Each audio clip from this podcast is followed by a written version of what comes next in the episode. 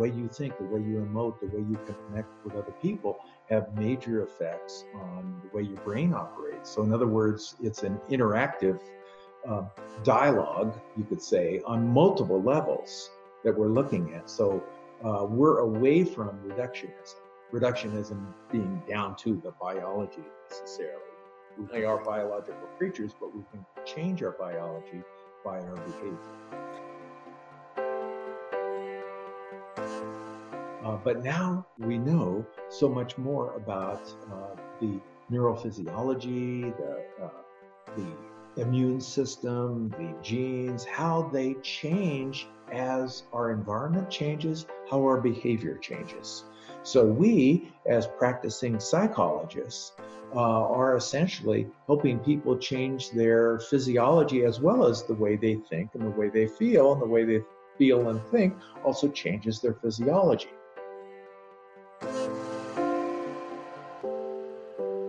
You're listening to the Wisdom for Wellbeing podcast, the show that blends science and heart to bring you evidence based tips and tricks for cultivating a healthy, wealthy, and meaningful life. Now, here's your host, therapist, yogi, and fellow full life balancer, Dr. Caitlin Harkess. Hi there. Today on Wisdom for Wellbeing, I'm joined by Dr. John Arden. Dr. Arden is a leader in the field of integrative psychotherapy, and in fact, he's written over 15 books exploring the links between psychotherapy, neuropsychology, epigenetics, psychoneuroimmunology, and nutritional neuroscience. And don't worry if that sounds like a mouthful, because in addition to writing research based books for therapists, he writes very practical self help books. I actually first discovered him many years ago when I read his book Rewire Your Brain Think Your Way to a Better Life. A wonderful book that taught me about what was going on in my brain when I was feeling overwhelmed and provided evidence based practices that I could use to cultivate more calmness and connection. So I think you'll also find that his ability to explain complicated systems in an accessible manner is as empowering as his message that we can cultivate a healthy mind and body. And he should know, in addition to being a brilliant author and teacher, Dr. Arden has been working as a psychologist for over 40 years and developing mental health programs, including leading one of the largest mental health training programs at Kaiser Permanente, where he worked as the Northern California's regional director and supervised over 150 interns and postdoctoral psychology students.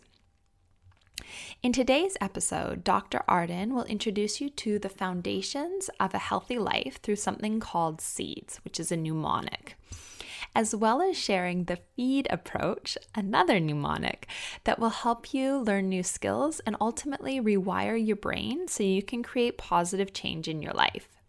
Just a quick reminder the seeds and feed mnemonics and outlines of what they mean can be found in the show notes. So you can just head on over to drcaitlin.com forward slash two to be able to access these show notes. There's no need to take notes while you're listening. I hope you enjoy, and without further ado, here's Dr. Arden.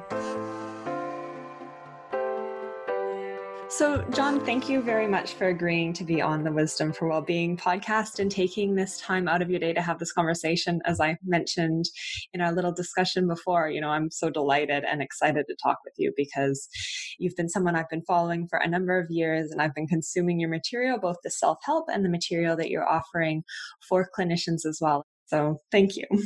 Oh, well, thank you. And it's a pleasure to be here with you. I guess in terms of starting our conversation today, you know, I mentioned that it's an optimistic view, and I find that your view of what we might call brain based therapies or looking at the underpinnings of a lot of the psychological effects and benefits that individuals can access through psychology, but an integrated approach to health and mm-hmm. well being is really optimistic and hopeful. You know, you talk about how we can rewire the brain, for instance, how we're not bound by difficult, you know, mental ill health that we might have suffered in the past, that there is an opportunity to transform our experience in a healthful way going forward. And your more recent book, Mind, Brain, Gene, also looks at the epigenetic factors. So, how we can you know, turn on or turn off genes that might be related to well being, you know, away from ill health, and how psychotherapy might actually be a part of the transformation that we're making at a very biological level, which is incredible. Mm-hmm. And in fact, you use the word integrated, and, and uh, I want to underline it because uh, what we're going to be talking about, and certainly what I've been trying to uh, address, is the non reductionistic approach. So, though you, you noted brain based, um, I'm not uh, thinking that it's all about the neuron or all about the gene, but rather your uh, behavior uh, the way you think, the way you emote, the way you connect with other people have major effects on the way your brain operates. So, in other words, it's an interactive uh, dialogue, you could say, on multiple levels that we're looking at. So, uh, we're away from reductionism. Reductionism being down to the biology necessarily. We are biological creatures, but we can change our biology by our behavior. Well, yeah, would you mind starting with that? Maybe would you give us a bit of an overview of this integrative psychology framework and how different disciplines come together or, you know, how what's happening in our brain affects what's happening in our body and our gut and and just a, a little bit of an overview of what's going on here. Sure. Why don't we even uh, uh, say that uh, two of the big founding fathers of, uh, and there was many founding uh, uh, grandmothers as well, but they, they don't get, get as much credit as they deserve. That at some point in the future, we would be talking about how counseling, psychotherapy, or, or changing the way you think actually changes brain structure. So William James and, and Sigmund Freud uh, hypothesized over 100 years ago that that, in fact, what we're doing. However, they didn't know much about the brain. They didn't know much about um, uh, how uh, the pre, even the prefrontal cortex worked.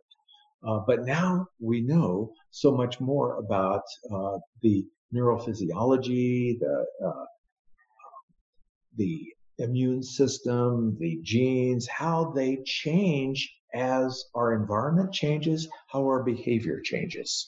So we, as practicing psychologists, uh, are essentially helping people change their physiology as well as the way they think and the way they feel and the way they feel and think also changes their physiology. And so we've come a long way in a hundred years. Uh, if you look back at, uh, let's say, oh, 30 years ago, uh, when you were just a, a little girl, uh, a very little girl. um, uh, there were these genophobe, uh, genocentric people that thought that uh, the genes were everything, you know, and, and everything's related to these genetic predispositions. And, and um, uh, it turned out because of the Human Genome uh, Project that we were astounded that we didn't have as many genes as we assumed we would have. We thought we had perhaps maybe 100,000 genes. Uh, and it turns out that we have roughly about 22,000. So I've got to uh, stop for a second and say, well, what the heck is a gene? Well, a gene is a, a section of your DNA um, uh, that codes for protein. And it looks like, uh, based on a lot of this genomic research, that only 2% of your DNA codes for protein. That means 98% is available to do other things. And in fact, up until recently, we, we were calling it junk DNA. Well, it turns out that it's not junk. What it does is it's called non-coding DNA. It does a lot of different things to help you adapt to your environment, to help you uh, and your body uh, adapt to whatever you're consuming, whatever you're doing. Uh, and so now we know that uh, genes, those sections of your DNA that code for protein have multiple inputs.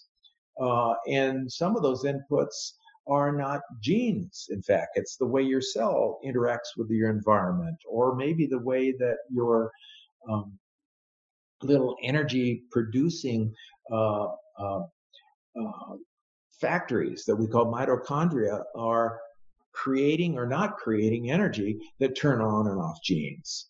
And where does that come from? Well, it comes from what we direct them to do in terms of what we consume and what we're doing. So wow, we've got a lot of different inputs here. It's a lot. It's a lot of layers, and it's really a sophisticated system, you know, to have gone from this understanding of junk DNA to recognizing that actually what we're doing is affecting those levels of our, our genetic profile. That's incredible. Yeah, and, absolutely exciting yeah it is exciting and i i guess with that it means that we have this capacity we have this power to transform or to be very um, aware mindful of how how our environment how the behaviors we're engaging in are affecting us at a cellular level and would you mind sharing a bit about what sort of behaviors are really beneficial what the evidence suggests is really beneficial in terms of transforming ourselves you know ourselves for the better so let's just take a look at two really basic uh, factors. And in fact, before we started uh, uh, our discussion here on on uh, line, we were talking uh, offline, so to speak, about uh, some not so clear thinkers. And what we know about the Western diet, for example, is it's replete with simple carbohydrates and and you could say sugars. Uh, and also trans fatty acids, you know, oil that's um, um, boiled in a metal container. Uh, and the Western diet is actually creating multiple uh, health problems, pandemics. Uh, you're talking from Australia, I'm talking from the United States, and, and we lead the world. We, United States, lead the world in the pandemic right now. Uh, and that is obesity, and we're number two in diabetes type 2. Uh, was down in Mexico not long ago. They're number one in diabetes type 2 and number two in uh, obesity. Now, why is that s- such a concern? Uh, and you know, some of the listeners might be saying, "Well, I'm not obese. Why would I even be concerned about it?" Well, it turns out that extra fat cells um, actually uh, create some problems, not uh, from a vanity point of view, uh, but from a um, uh, maladaptive immune system point of view. In other words, you turn on your immune system when you don't want it on. Why would that be an issue? Well, if you suffer from chronic inflammation, that is an issue. And it turns out that uh, extra fat cells turn on the immune system uh, in a way that creates chronic inflammation. And so, why would that be a problem? Well, do you want to be foggy headed and not be able to think very clearly? You want to have bad moods? Uh, do you want to be more um, uh, susceptible to or vulnerable to being stressed out easily? Uh, well, those aren't very adaptive characteristics, right?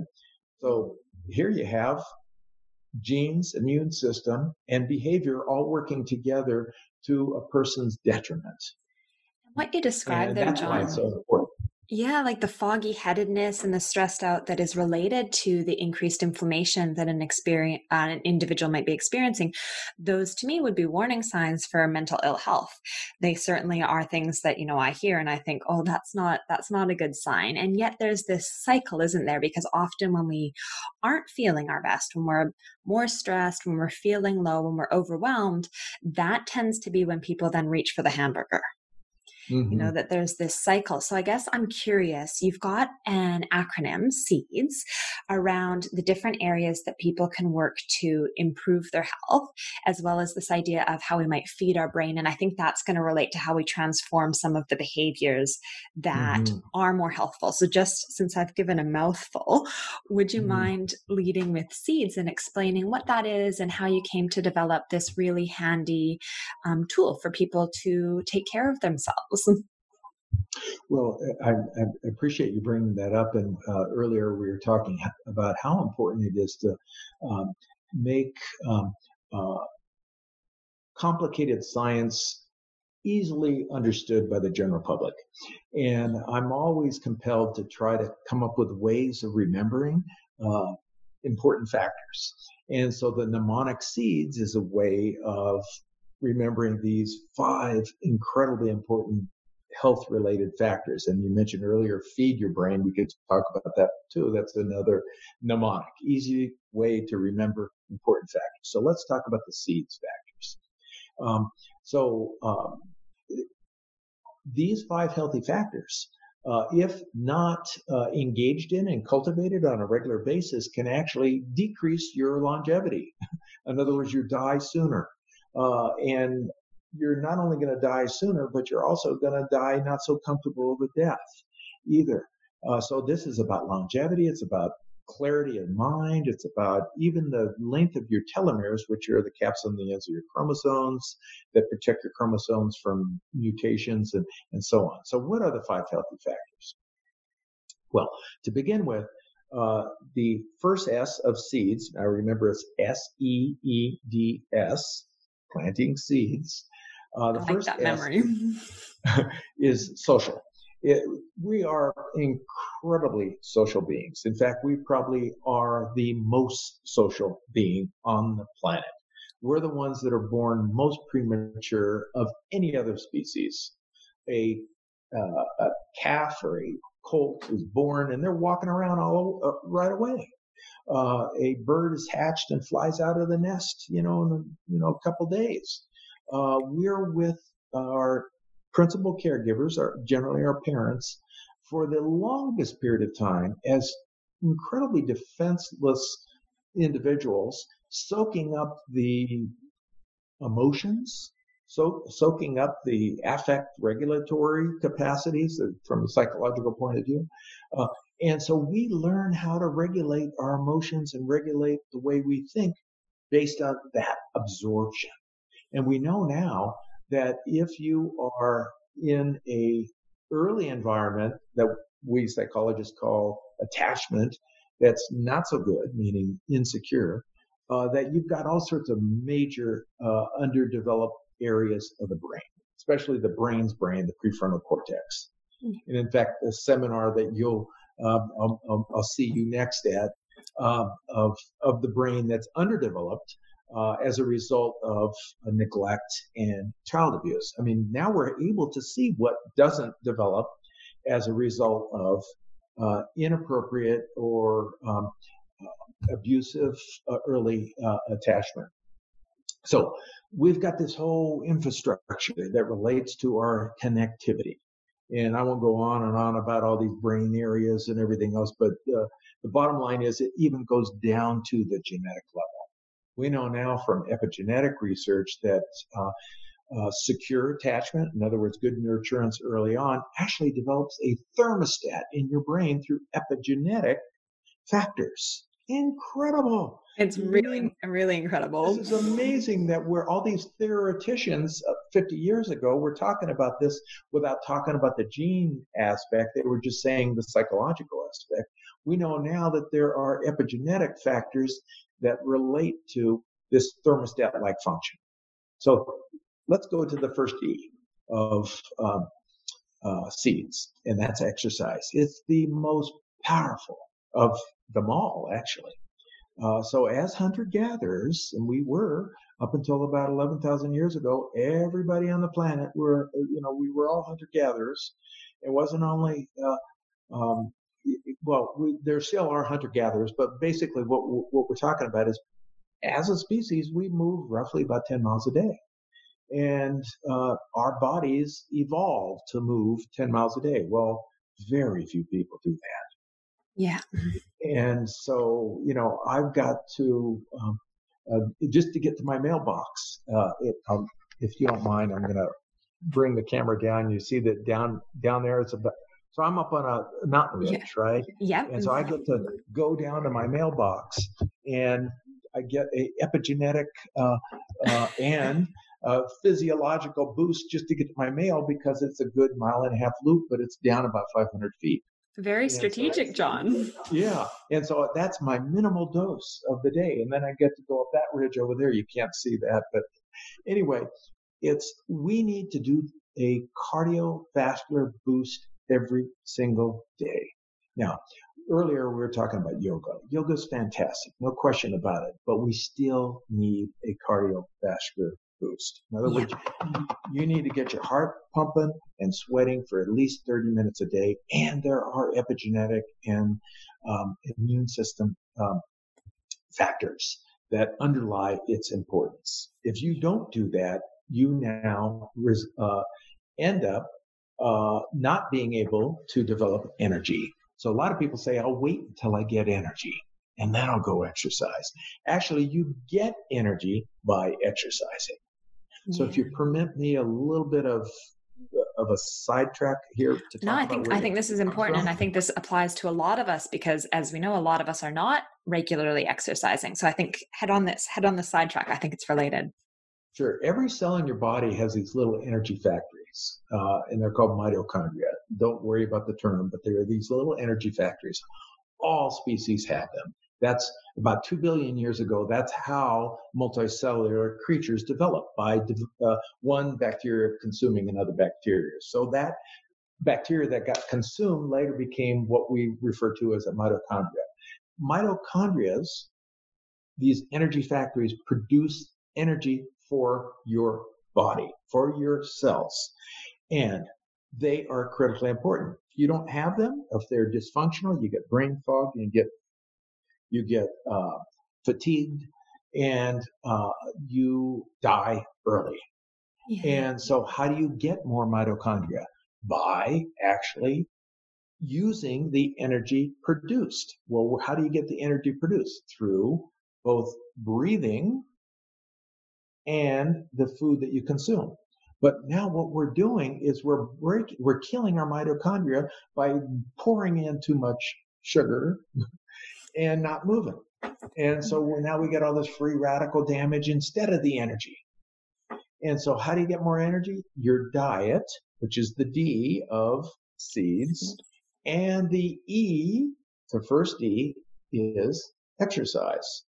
So I, I literally just talked about two, two of the letters of seeds are right there.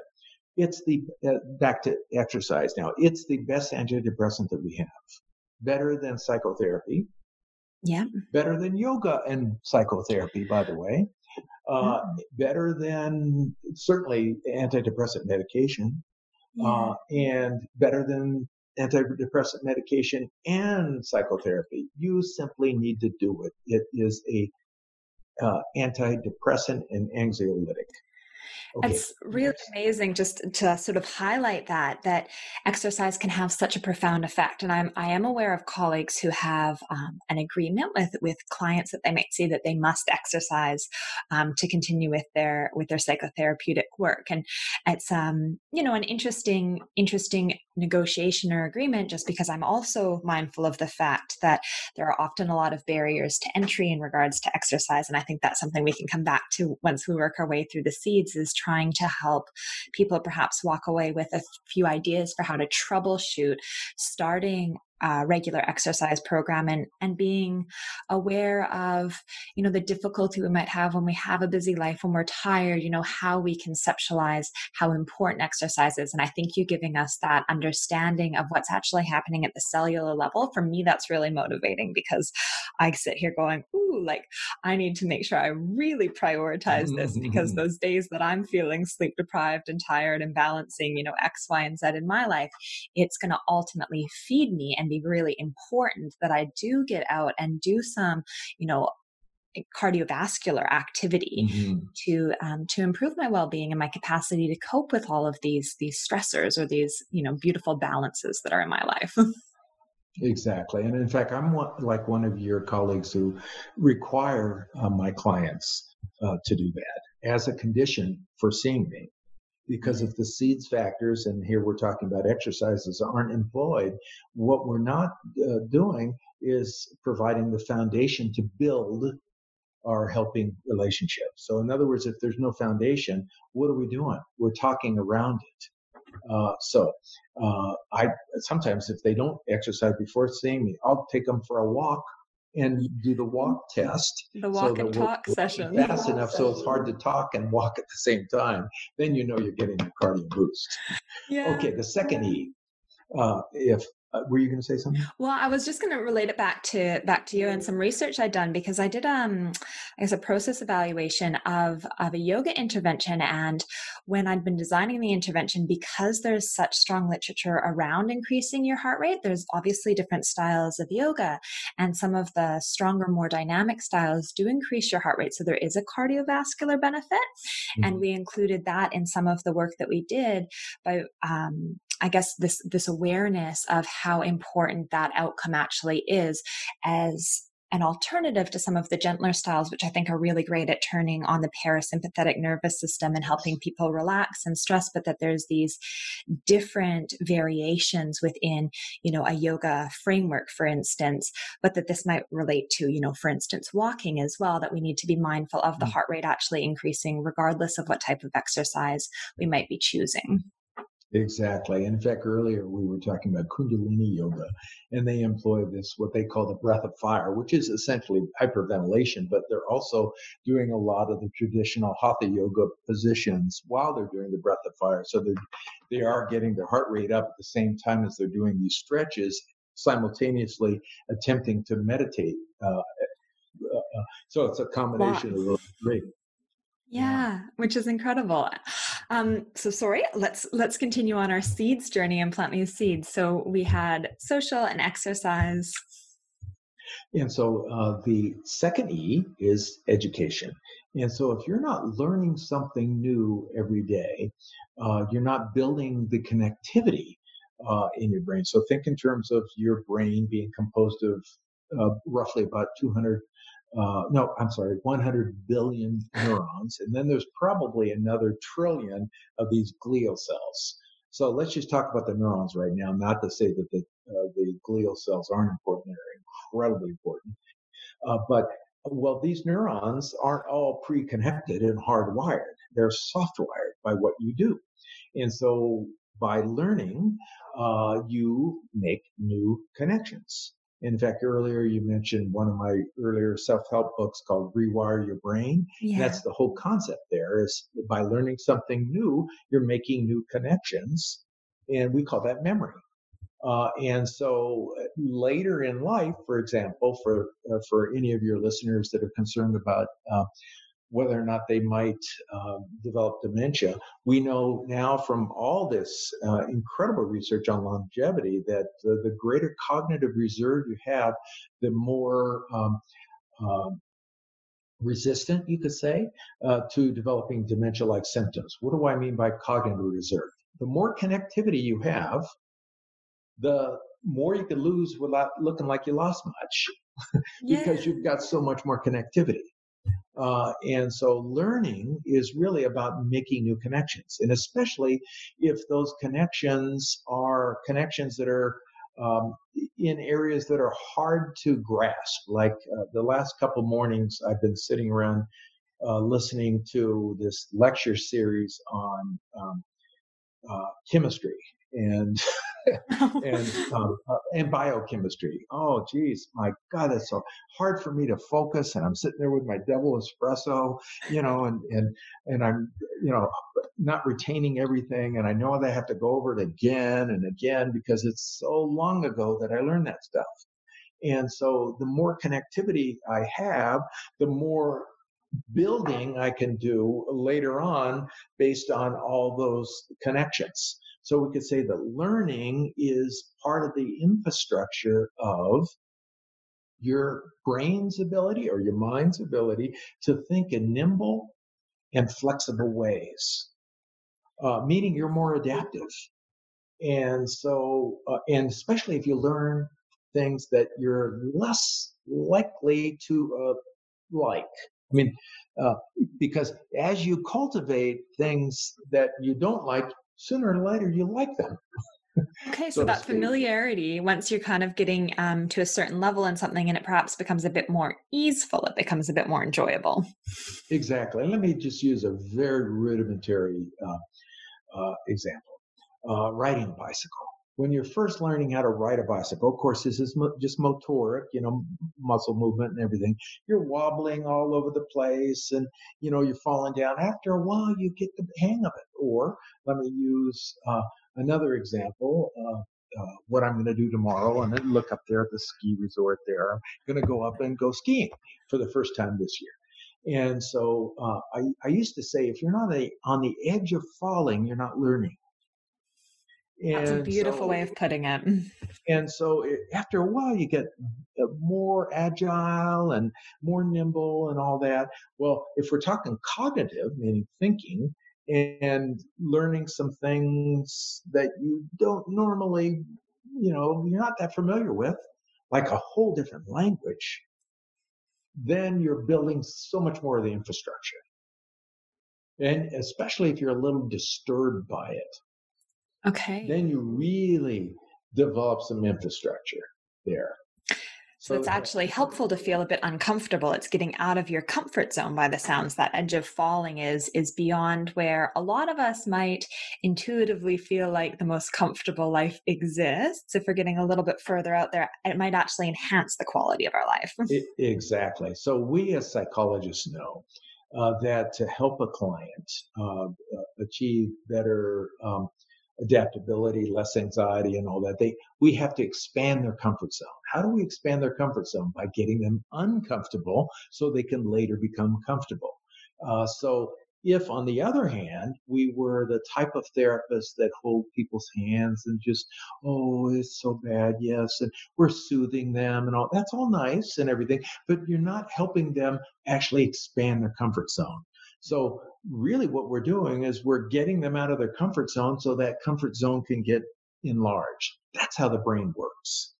Brilliant. So you're not going to expand your brain's capacity to develop more uh, agility without getting out there beyond where you're necessarily comfortable. So, education is then by the sounds, it's not just formal education like going off to tertiary and getting a degree. It's taking this opportunity to learn new skills, new opportunities to push yourself sort of to the edge in various areas in your life to a place where you feel a bit more uncomfortable, be it language or, you know, you use the example of skiing, but I, I gather here we're talking about cognitive learning and it doesn't have to be done in a formal sense. It's something that someone could do. Like you mentioned this morning, you were by yourself, you know, consuming this material on, on chemistry and you provided yourself that opportunity to learn something that you at this point might feel a bit uncomfortable with. It's a bit foreign because it's something you're you haven't engaged in in a number of years.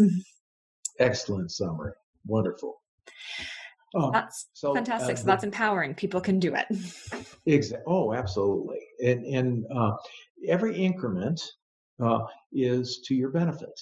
Uh, and so uh, the the bottom line is just going a little bit beyond where you were the day before uh, is the building process that we're talking about.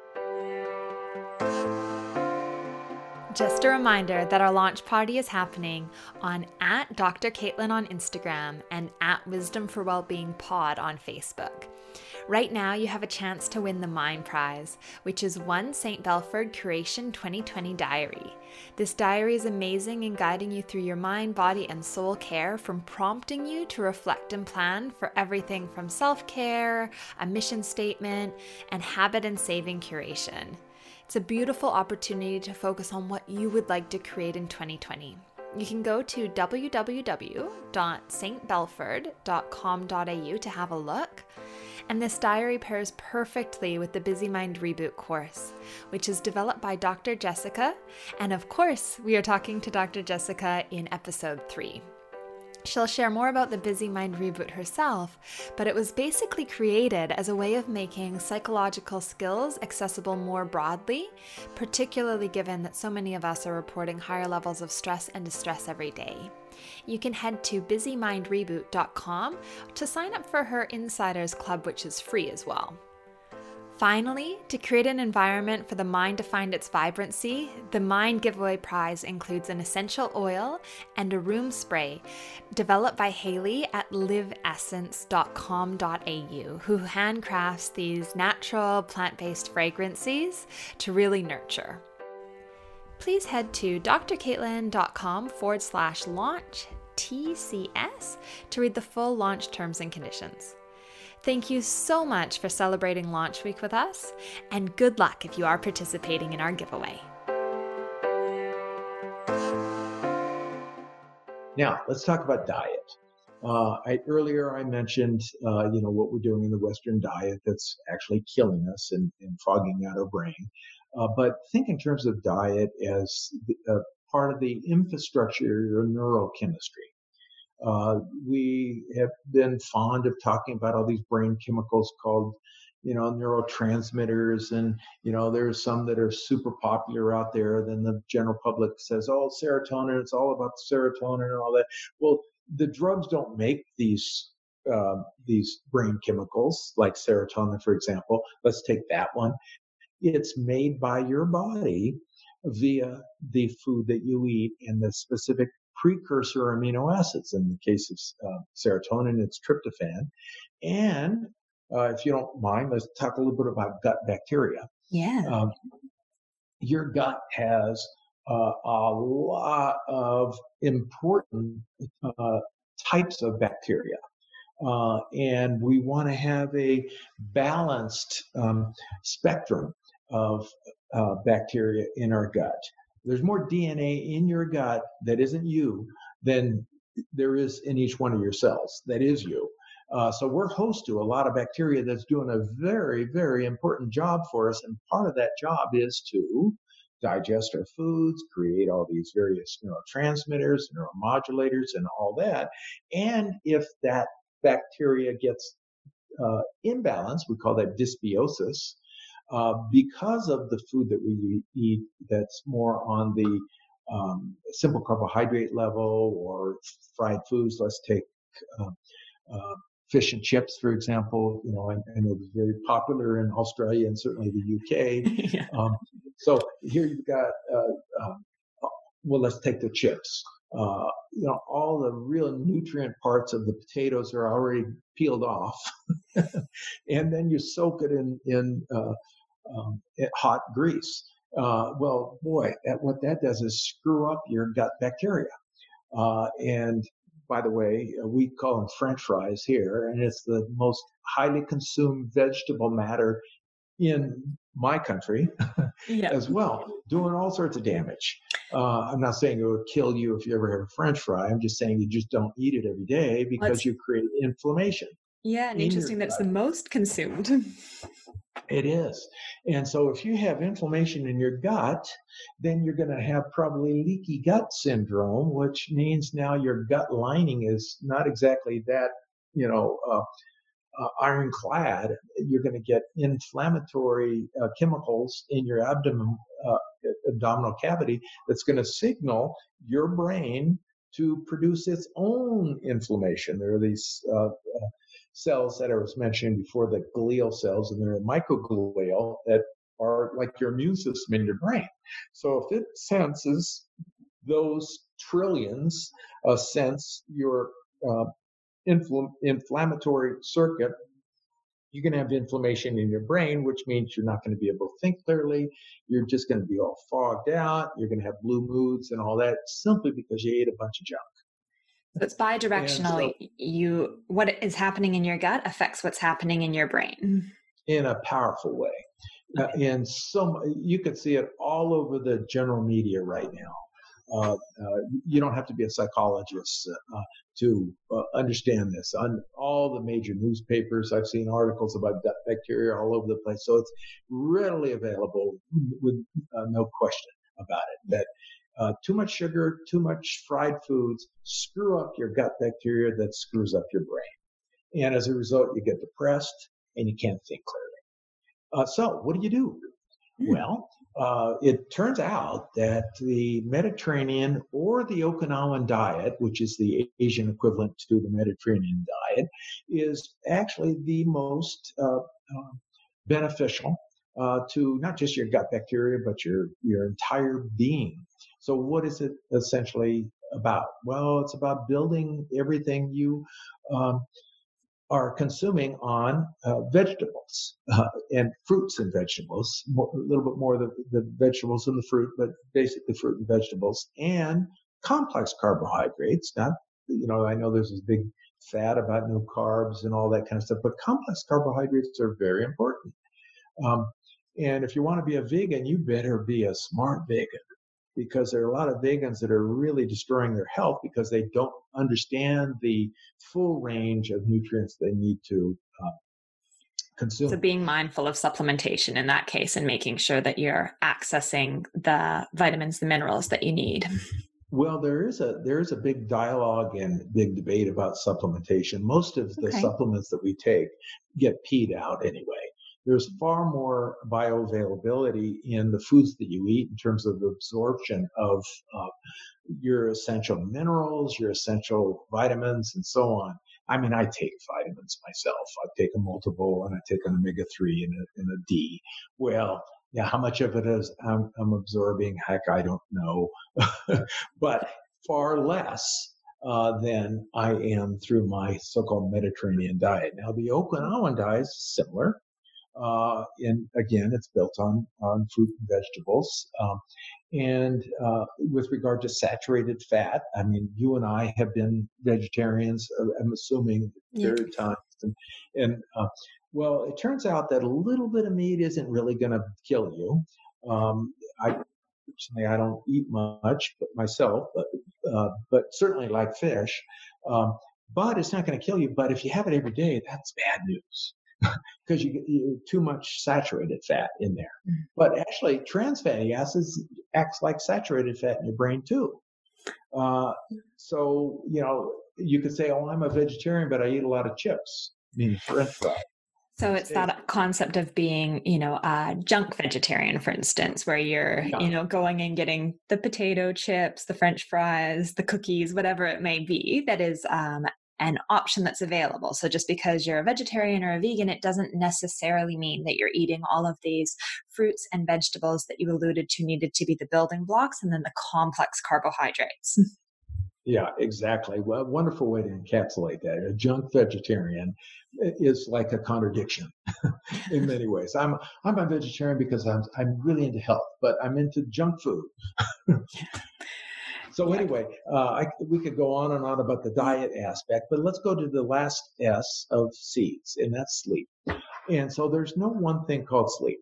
Uh, just because you sleep through the night doesn't mean you're getting good sleep architecture. And what I mean by sleep architecture is there are levels of sleep that are associated with particular types of brainwave patterns. And so we've done a lot of research on uh, sleep stages for really almost 100 years, thanks to the um, advent of uh, our um, EEG machines and, and so on. So we know that there are different brainwave uh, uh, uh patterns that are associated with stages of sleep. And um, these stages are critically important for all sorts of fundamentally important uh, aspects to our health, like our immune system. So with slow wave sleep, for example, our immune system gets bolstered.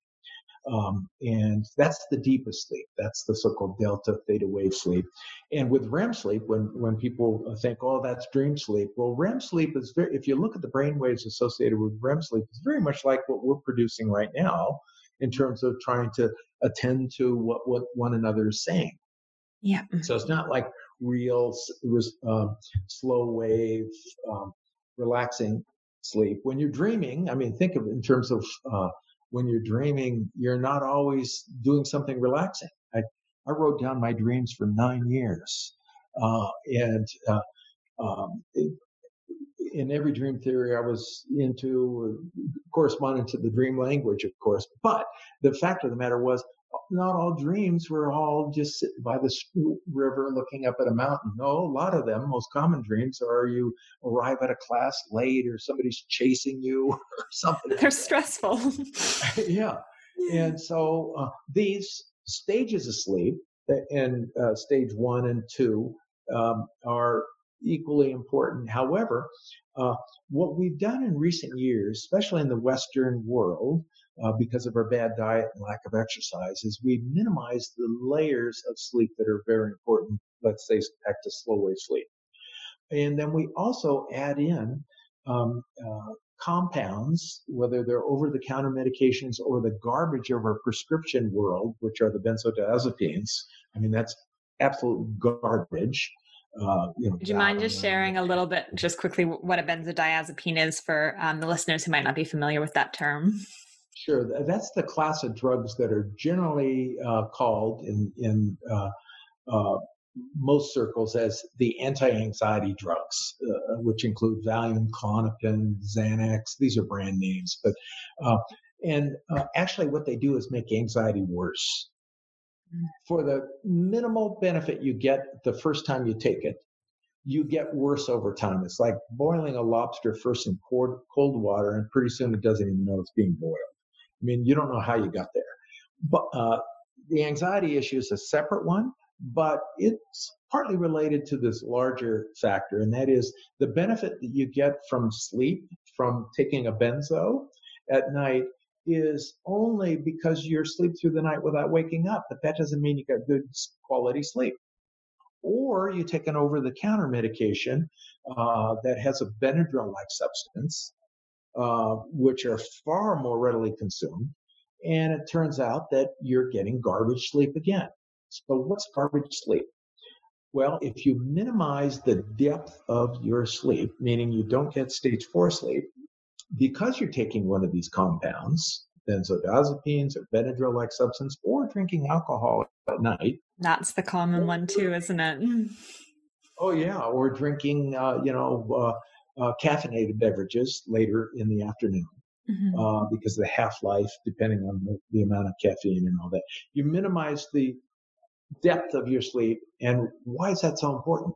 Because it turns out um, we now know that during good quality sleep, there's a kind of a washing machine um, process going on in sleep. In other words, you're washing out all these toxic buildups of various uh, uh, proteins that you don't want to accumulate, like beta amyloid and others. And it turns out that if you aren't complicated by these extra additives, Benadryl, whatever, uh, and you are doing all the other seeds factors, your glial cells start to shrink, allowing the cerebral spinal fluid to wash out all this beta amyloid and all these other factors, all these toxic chemicals. And it turns out that we now know that people that get dementia uh, earlier than others are the ones that have had bad sleep and haven't washed out these beta amyloids. That is hugely motivating, John. One of um, my roles is is working with older people and hearing hearing that. That's incredible motivation. I would I would think for myself at the very least for ensuring that my sleep is, is clean sleep, that it's not garbage sleep. And I think what you mentioned there around caffeine, for instance, and the half life. Just for people who aren't familiar with the terminology of half life, what you're referring to there is how long it actually takes for a substance to get out of your system. So how quickly it's metabolized. And what you mentioned was that if you had caffeine in addition to alcohol or other pharmaceuticals, other drugs late at night, even if you fell asleep, it doesn't mean that these substances are out of your system or positively impacting your system, which means that the quality of the sleep you engage in, you experience is going to be less and not healing at the deeper level. Exactly. Nice summary, and let me just add to it. Yeah. Uh, you said a caffeine late at night. Uh, so I'm, uh, you know, you're in the morning because you're in Australia. I'm, I'm here in Santa Fe, New Mexico. It's now afternoon. If I were to consume my favorite drug right now, my only drug that I consume right now is espresso. you and I love espresso. When I was sitting there listening to this lecture on chemistry, I was drinking my double espresso, you know. But I would love to have a double espresso right now. And you know what time it is here? It's roughly what, about 1.30 or something like that in the afternoon. I cannot drink a double espresso at this time and get good quality stage four sleep tonight. So not late at night, in the afternoon. In the afternoon, yes. Yeah. Mm-hmm. Drinking caffeine or consuming caffeine, uh, and I'm talking, you know, even green tea. You know, we're all into green tea, you know, yeah. because of phytonutrients and all that. Um, well, then you have less depth to your sleep. So generally speaking, caffeine ought to be done by lunch. Okay, that's a good a good memory hook and a good time frame for people to work to. And a couple more things about sleep on a real uh, kind of basic level. A lot of times people don't understand that body temperature is a very critical uh, uh, aspect to sleep. You can get to sleep uh, if you're all covered up in your duvet or, or whatever, your quilty or, or whatever. But your body temperature should be dropping, not rising. Mm-hmm. And so, what typically happens with people who aren't um, uh, cognizant of that fact is they wake up in the middle of the night and can't get back to sleep. And so, what you really want to be doing is go to sleep on a, uh, uh, a little bit on the cool side So you're thinking, oh, I'd love to have that extra blanket on me right now, but you know, I don't. I want to be able to have my body temperature to drop. So body temperature is critically important, uh, and a lot of people don't pay as much attention to it. The fresh air as much as possible, opening the window, whatever, not a stuffy, warm room. Uh, another thing that uh, we uh, in uh, the modern world now are paying attention to, like you and I, as we look at one another through the computer here, is we're looking at straight at light. And a lot of people look at light in the late evening because they're looking at a computer screen. And it tricks the brain. Uh, uh, your retina picks up the information, signals your pineal gland that it's daytime outside. Don't secrete the sleeping hormone melatonin. Yeah. And so what you're doing is you're manufacturing uh, insomnia as a result of computer use late at night. Now, one last word about sleep that I think is important because a lot of times people are saying, well, I'll just go to the health food store and buy a bunch of melatonin. Well, if you want to get depressed, go ahead. Because uh, if uh, I know that a lot of people know what seasonal affective disorder is, especially in yes. the nor- extreme northern latitudes or extreme southern latitudes uh, in the wintertime. In other words, not enough, not enough light.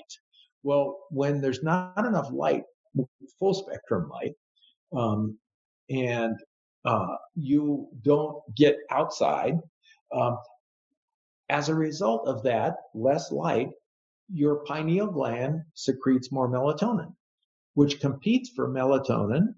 Uh, I'm, I'm sorry, serotonin uh, for the same receptor sites. And so that's why people get depressed. Now people are taking depression in a bottle. That's interesting because I think a lot of people have heard of serotonin, and it was um, we referenced it earlier. So here you are saying that melatonin is hitting the same receptor sites as serotonin, which people are familiar with, and that link with depression. Exactly. And so, what we don't want to be doing is taking things that make us more depressed. And actually, melatonin is just a circadian rhythm regulator, it's not a sleeping potion. Mm-hmm. And I've seen people come in five milligrams, 10 milligrams of melatonin a day, and they're, they, they're asking me to help them with their depression. Well, they're taking depression in a bottle. So it's something to be really, really mindful of because it is it is common practice. It's something that I'm aware of a number of people being recommended from different um, I guess, sources of information or something that might have been Googled, and that that is actually going to negatively impact your sleep as well as your mood. And I guess another thing that came up there was this idea of blue light or screen use late at night and how that mm-hmm. disrupts the circadian rhythm again. So, this idea of the circadian rhythm being how our body and our sleep and wake cycle flows through the day.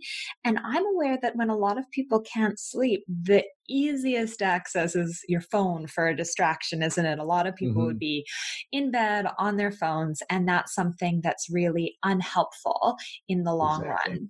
Exactly. Do you have any tips of what people might be able to do if they are having trouble sleeping? Just a, a really quick sort of starting point and something that maybe people could follow up. sure. So, so think of your bedtime routine as as really um, uh, critical here. You know, you want to um, for example, even have your bedroom be associated with just uh, uh, one or two things, and that's it. Uh, nothing, no no TV in there, uh, no time for you and your partner to talk about finances. Uh, you don't want to have your office in there. It's one or two things, and one you do more than the other, and that's the sleep one, and the other one is, you know, maybe the sensual activity between you and your partner. And anything else it's and and by the way, I'm I'm just sort of uh, um, uh, summarizing what has been referred to as cognitive behavioral treatment for sleep. There's a whole field. Yes. And uh, and they're really into this whole idea of conceptual frames and, and everything else, and it's very important because the way we conceptualize where we are, the rooms that we're in, has a major effect on what we do in those rooms. And so, if your room only has to do with those two things, you're more likely to do those two things, mm-hmm. uh, as opposed to bringing up complex stuff with your partner late at night. You know, I've been holding on to this feeling, and I just want to share it with you. Wait till the morning. You don't want to go to bed in a bad mood. Well, uh, now prior to getting in that room, let's say, uh, what you do in the evening is important. And what you consume. We were talking about that earlier with regard to caffeine and alcohol and, and all that, uh, light exposure. It turns out that uh, one of the other uh, seeds factors, exercise is a very powerful sleep inducer if done in the a three to six hour window before you go to sleep. So, in other words, you go to sleep, let's say at 11 o'clock at night, you want to be done with whatever exercise you're going to do by 8 o'clock. And what could that be? You'd take a brisk walk after dinner. And it turns out you get a much better sleep architecture if you do that. Beautiful. Uh, so, so body temperature, exercise, also what you consume for dinner yeah. is a very important factor, and whether or not you snack after dinner and what you snack on. And so, if you're to snack, uh, let's say, uh, you certainly don't want to have anything that's a stimulant. And uh, and some people might say, well, okay, you already talked about caffeine and all that, or and alcohol, but uh, what about again simple carbohydrates? People like desserts. Uh, and I'm not saying it's going to kill you if you have it. I love, you know, ice cream and all that, but I don't eat it every day. In fact, every maybe once every two weeks or something. But if you have it every night, uh, or a piece of pie or something like that, you're you're creating this neurochemistry of insomnia. So diet is really an important factor. See how these seeds factors work together? Yeah, they're um, very interrelated. Exactly. And actually, even the social is a, just the comforting feeling of having contact with somebody that you love, that you care about, is a calming factor, especially uh, to your parasympathetic nervous system, through your vagus nerve system, and, and so on. Uh, so, all these aspects are important to help you uh, uh create the context to sleep. And the other thing I'm noticing with the interrelatedness, when you were talking about social in the beginning, you did notice that early you know life experiences that are adverse that are difficult can negatively impact someone's attachment and ultimately make someone more likely to experience ill health both mental and physical later in life and what i'm gathering from this conversation around seeds is how different parts of the seeds model you know maybe the exercise the education the diet the sleep and then positive social relations later in life would offer a really nice counterbalance to those early experiences and would actually be transformative, both in regards to that rewiring of the brain that we spoke of mm-hmm. and at a cellular level as well, how what we do now, the decisions we make, and the actions we engage in matter and affect us. Exactly. And so you and I are in the field of psychology, and, and um, we wouldn't even have a field of psychology if people were already so damaged that they're irreparable. Yeah. and so if you had a bad attachment early in life and everything, it's not the end of the world. Uh, uh, what you can do is uh, kindle up those uh, networks. Um, and uh, create the ability to self-soothe through mutual self uh, mutual soothing through our um, reciprocal and warm relationships. So that positive relationship and that connection that is healing and ultimately transformative.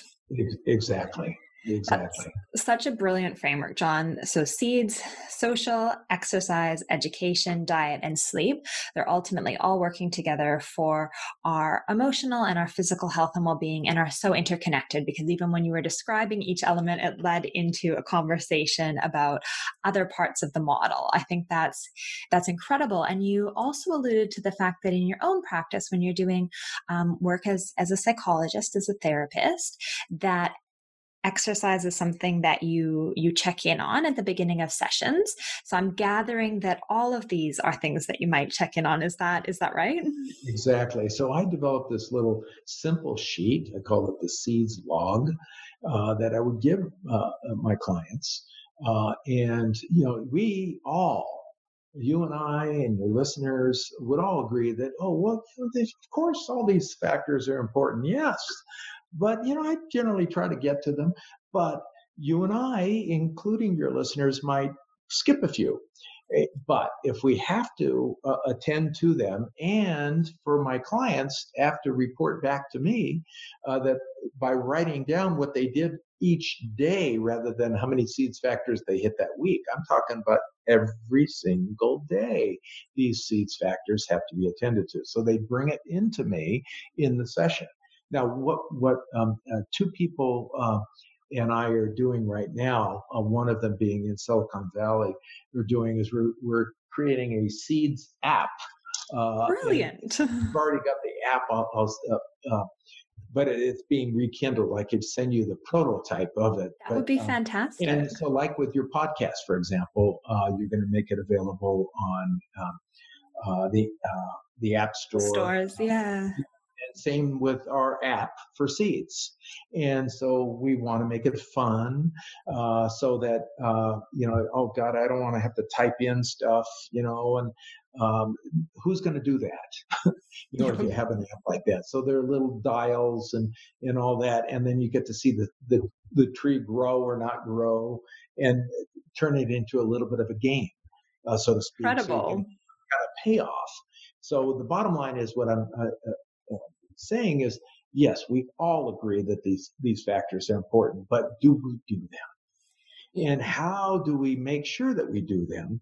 Uh, and you and I have the ability to have our clients come in, and that's part of the condition for us uh, seeing them. But how about your listeners that aren't coming to see us or seeing other therapists or whatever?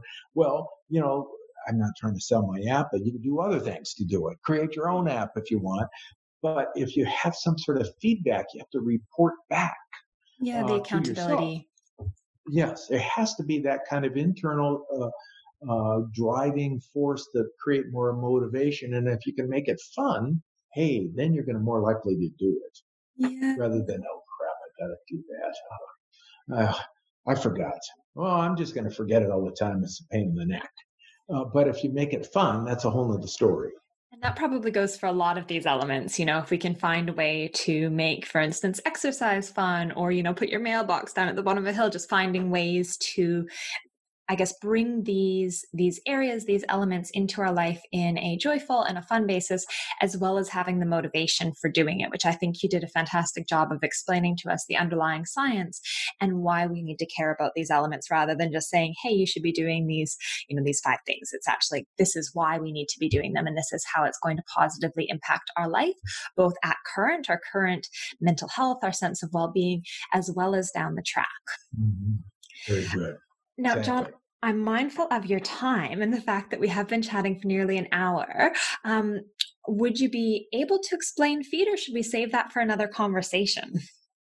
Uh, sure, I could. Uh, uh why don't I do that really quickly? yeah, okay. that that would be fantastic. Just because we spoke a little bit about it earlier and sure. how it was really useful, I just thought maybe it would be nice to to link in if that's all right. Sure. So again, another kind of quick and easy way to remember how uh, to do something. And in this case, the the acronym feed uh, is meant to um, uh, help you focus on uh, learning.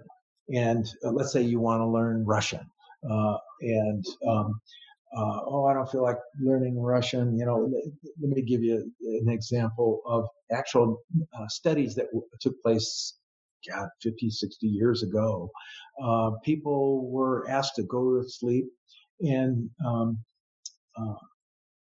they listen to phonographs. And I'm sure some of your listeners know what a phonograph is, but you know, these record players, you know, and they went to sleep with a phonograph uh, playing a record of Russian speakers. And the whole concept was that they were going to, you know, wake up speaking Russian because they heard Russian all night long while they were sleeping. Well, yet it didn't happen. They didn't wake up speaking Russian because they they weren't attentive and weren't focused.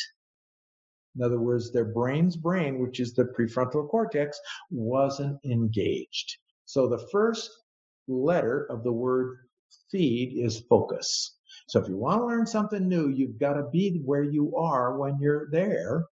you've got to be attending to what you're trying to learn. You can't be asleep. And see uh, this morning with your double espresso, learning your um your chemistry, your biochemistry. I kept trying to bring myself back to it again. Oh my God, this complicated chemistry. Do I really want to listen to this? And he has got these cool pictures and everything. I'm trying to pay attention, and it, uh, but um, I was doing the first E of feed, and that was I was making an effort when I didn't feel like it.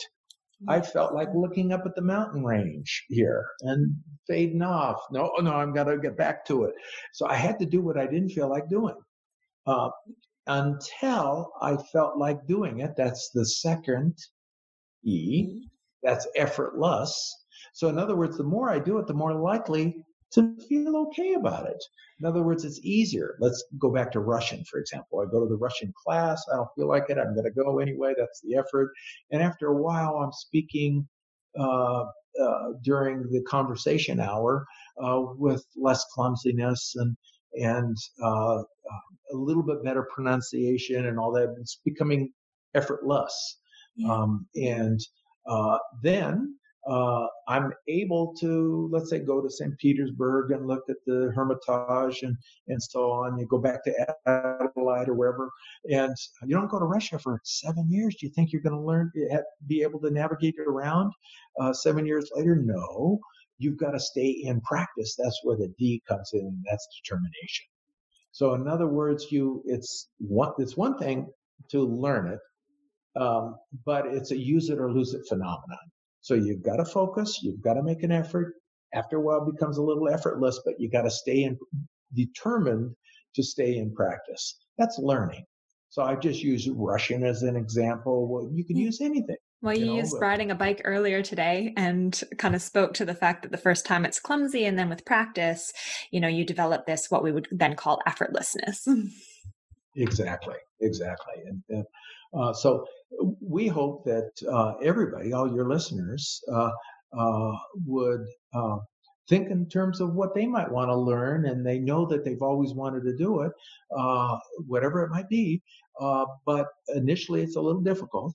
Mm-hmm. but the brain can get rewired, and, and, it might even be learning how to be comfortable in anxiety-provoking areas. Yeah, well, this is this is a fantastic um, I guess, mnemonic memory for how we might manage anxiety or you know even skills related to a low mood and things how we might transform this how we might rewire our brain it does take focus effort until we get to that state of effortlessness and determination.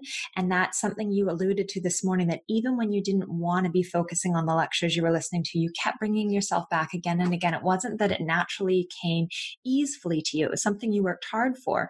And when we're suffering different forms of mental ill health it does actually take a lot of effort to be able to engage in the behaviors and the transformations, you know, mentally as well, the cognitive transformations to be able to heal ourselves, rewire our brain, and to then experience the beneficial effect of that. And we will get to that stage of effortlessness with enough determination. Exactly, exactly, and and it's it's very clear from uh, the research in neuroscience in terms of rewiring the brain. And the technical word has been neuroplasticity. That you've got to be a little uncomfortable before you get comfortable. And so those of our clients, those of your your listeners that might be suffering from a little anxiety and all that, um, uh, if they are clear about the the the uh, the general requirement that being a little uncomfortable initially will, if they push themselves, would result in them eventually becoming more comfortable. But you got to get uncomfortable first. Yes, so that's a really good reminder. And I think that's a really fantastic place to start to wrap things up today as well is that we've got to be willing to experience a little bit of discomfort in this pursuit of growth and development and ultimately well being.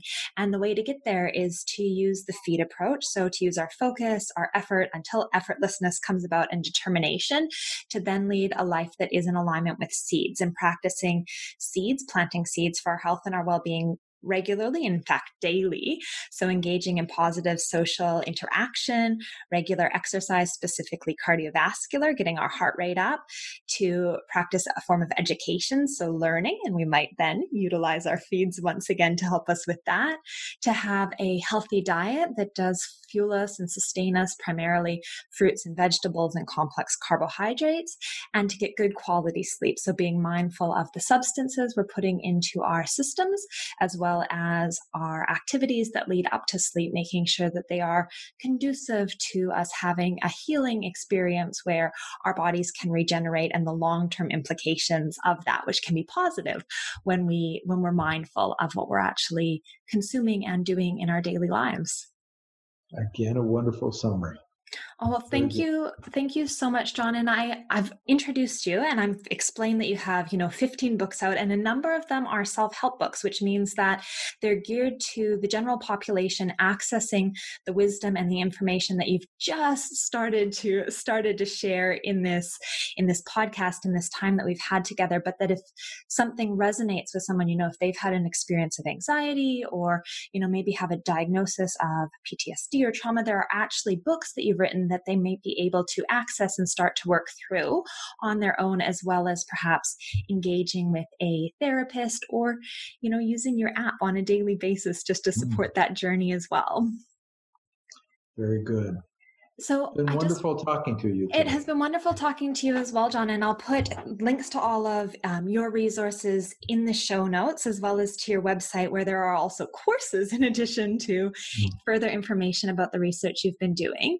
And for listeners who are in Australia, they might actually be able to catch you in person in March. You just shared that the workshops you're offering in Adelaide and Perth are workshops that perhaps everyone could attend and learn more about the seeds approach and mind body gene you know how our various systems are interconnected to provide a little bit of extra motivation impetus and for those of us who are a bit um, dare i say nerdy in our in our learnings and desire mm. to cultivate that that knowledge base that education. Very good. I'll, I'll, look forward to seeing you in adelaide and and uh, thank you again for a wonderful interview